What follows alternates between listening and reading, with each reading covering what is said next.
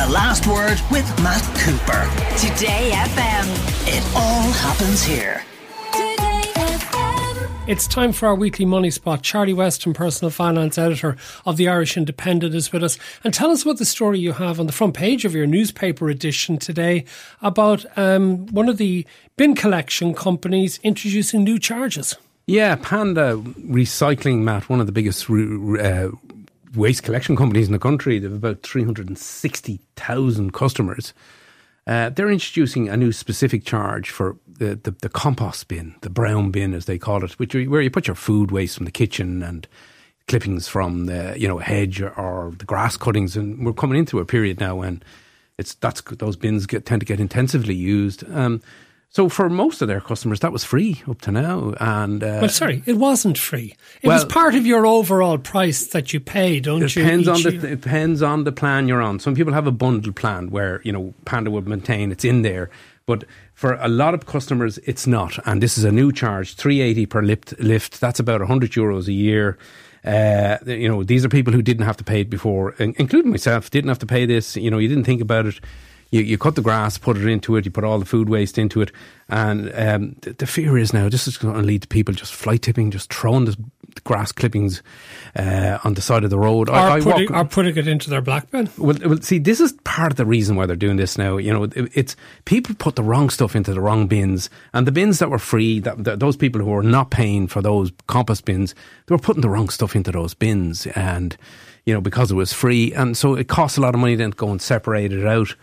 You know, that's that's the, the, the, reason that the likes of Panda would give. You know that that that people just are not observing the rules about you. Okay, most people, a lot of people have three different bins. No, not yeah. everybody have one of these bins in the country, but there is a, you know, it's po- it's national policy for every uh, household to have a compost bin and and you re- recycle your stuff. It's to encourage recycling. Yeah, because okay, and I know there's different colours according to different operators and different parts of the country. But just for the sake of argument, I'm going to use my own colours: the black for the general waste, the green for the recyclables, and the brown as the compost bin. Okay, so you have those. Now, isn't it the case that, or, or what sort of different charging structures are there? Because do you pay a standing charge like you do with your electricity or gas, irrespective of whether the bins are collected, and then pay more? depending on the weight of the bins that are lifted and how often they're lifted? Or yeah, what, how does it work? It's bloody complicated and they're all different, Matt. Uh, it's head wrecking. You know, if you think comparing electricity charges are hard, have a go at looking at bin charges. You're absolutely right. There is a service charge with, with, with, with Greenstar, for example. It's about 64 euros a year, 62.50. That's about 125 a year. And then the big, most expensive one uh, is the, the, the the general waste bin, what you're calling the black bin. That has a uh, a charge per per um, per lift. And then the green one, which you're talking about, the, the plastics and the paper, newspaper, that one is 80 cents for each lift with, with Panda, plus uh, there's a small charge then per, per weight. But, you know, they didn't charge for those compost bins. So, you know, this is this uh, kind of a new thing. It seems to go against, you know, the, the, the national policy. And um, Charlie, isn't it, it, a great business for these organisations to be in? Because you actually, in most of the, my understanding is for, for many of these service providers, you effectively pay in advance and you run down your balance over time. Yeah. And then you have to top it up again to make sure they come back and collect for you again the following week and in future weeks after that. So there's a lot of cash coming in for these. Oh, and, boy, is there cash. Yeah, because isn't even the deal by which Panda itself changed hands emphasize how much money's in this business. There was an eye popping deal done where that company was sold for, wait for it, a billion euros not long ago. For having 330,000 customers. 360,000 customers. Now, it's a, it's a utilities company. At the time, it had a bit of, you know, electricity supply business. They've closed that since. They couldn't make money on that. It's got a few different, you know, um, uh, brands in there, uh, Greenstar and whatever. They do a lot of commercial waste stuff as well. But Uh, it, it, it, uh, that was an eye-popping figure, one billion euros, and, and so and, they're, trying, the to, they're trying to recoup the purchase price by increasing prices. I know this listener here says, "Why should we expect that a private company should drive around spending money on fuel and wages and pick up people's waste for free? Get real!"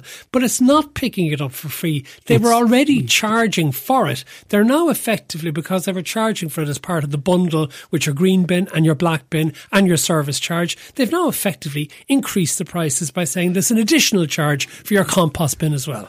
Exactly, Matt. And you look at, you know, it might be an exaggeration to say that it's a license to print money, but there's money in muck here. And I, will go back to a report done by the Competition and Consumer Protection Commission, the, the what you know what we used to call the competition authority. In 2008, they looked at this market and said it had worrying characteristics. They said there was a characteristic of, of a natural monopoly, including strong local economies of, of density and scale, high fixed costs, and large cost advantage for a single operator. In other words, you get a big operator in one area, they carve up that area, they get to they get to, to, to, make money in that area. There's no competition. The idea of this was very controversial when councils, you know, it was taken off councils collection of waste and, and given over to private companies. If you remember, Clare Daly went went to jail over it. There was a lot of protests.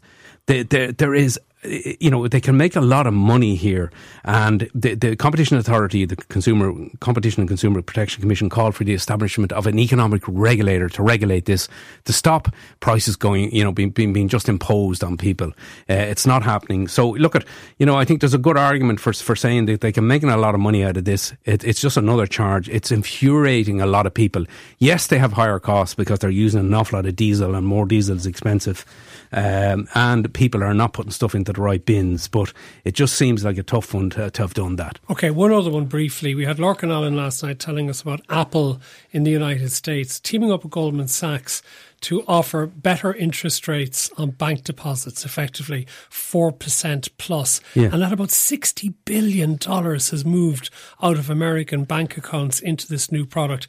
Any chance something like that might happen this side of the Atlantic? Well, unfortunately, we've no competition here. But if Apple were to come in here, Apple Card were to come in here and do something similar, it, it would make a hell of a difference because they're paying nothing here really on deposits, on savings. There's about 150 billion euros in, in household savings and you're probably lucky to get about 1%. Take AIB, for example. They have a regular saver account paying 1%. You can only, you can only put in up to a thousand a month. 1%. AIB in the North, Matt, are paying 3.5%. Really? 3.5%. Now, that just tells you you know, there's a different system at work here. And the English regulators have been a pains to trying to have a go at their banks. And being the, the Financial Conduct Authority over there has been getting onto the boards of banks, telling them you got to pay savers more. You got to be fair to savers. There's very little being paid here. And you know, some some people have put it to me that look at this is effectively another second bailout from taxpayers who have a few bob in the bank to the banks because it's cheap money for them. As you know, they borrow short and loan long. Like they take in this money, they may have to give back at short notice. They loan it out in mortgages. It's cheap funding for the banks. They really should give the savers a bit of a better deal. Charlie Weston, personal finance editor of the Irish Independent. Thank you. The last word with Matt Cooper. Weekdays from four thirty.